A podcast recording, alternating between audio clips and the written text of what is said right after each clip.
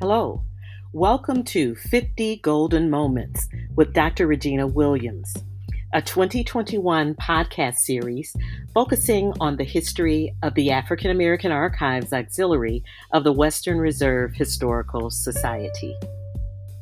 Today's episode features Quad A founder and World War II veteran, Mr. Robert P. Madison, sharing his thoughts on the importance of his family and his faith in times of war and peace. In terms of my faith, I can only, I can say to you that uh, when I was very young, we, we lived in the South for a while. My father was a, a professor at Selma University and at Benedict College. And uh, living in the South, the, the important part of life there was church because uh, most African Americans uh, uh, were restricted to certain kinds of areas. So the church was the foundation. And I think that during the Depression, and it was very difficult, we were, uh, see, my father was an engineer. And as an engineer, they didn't, he, he taught school at university, but none of the industries would hire him because we don't hire colored people during the 1929 to 1930s, life was pretty difficult for me and my family. We were evicted from a house because we couldn't pay the rent. It was then that my mother, who was a devout Christian, said, Look, you know what? We're going to pray. And we began to, well, she led us. I had three brothers. We sit on our, get on our knees and pray every night uh, even though sometimes we didn't have food. but uh, my mother was was really uh, the, the, inspiration because I, I, recall that during those periods, uh, mother would say, "Well, the Lord is testing you," and with, with that kind of a spiritual, okay, Lord, God's testing us. We're gonna be good. So we we we develop all of us in terms of believing and I mean really believing that, okay, Lord's going to be good. So that was really the beginning of, uh, and, and, and when we, when we, we made it, uh, we, we came through the Depression and uh, uh we were in Cleveland, Ohio by that time. And, uh, my father finally got a job at the uh, War Department in Cleveland, Ohio.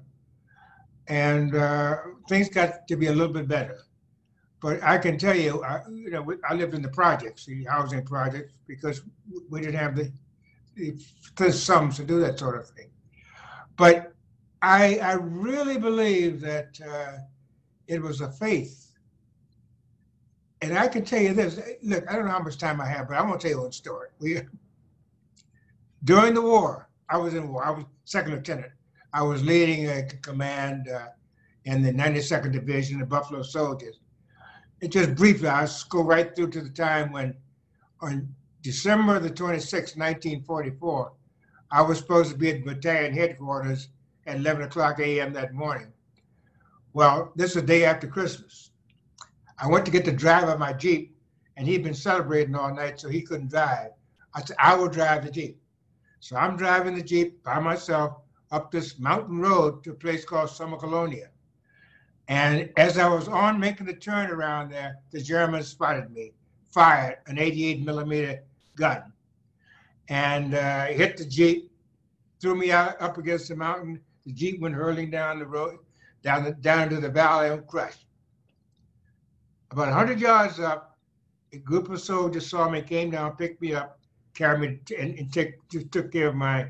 I couldn't walk because the shrapnel hit my foot. But Later on, I used to get sick every day, every, every time at Christmas time, I get sick. A psychiatrist said, let's think about this. I remember saying, Yea, though I walk through the valley of the shadow of death, I shall fear no evil. This was a circular valley.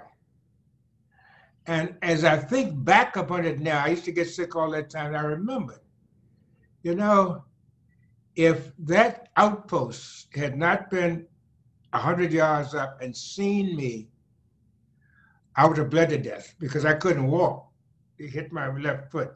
And it was just a mountain road. if the driver had been driving the car and I was sitting where I'm supposed to sit, the shell hit that side, I'm gone.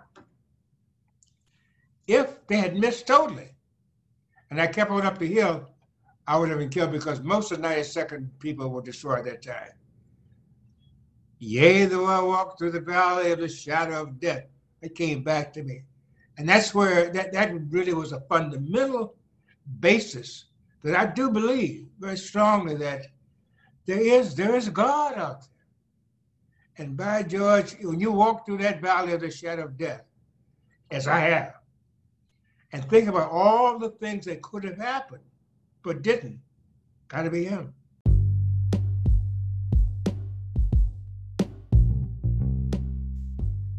Thank you for listening to this episode of 50 Golden Moments with Dr. Regina Williams.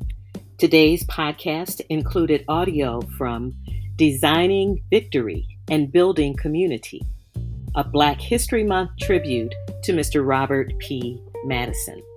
For more information on this video, please visit the African American Archives Auxiliaries Facebook page.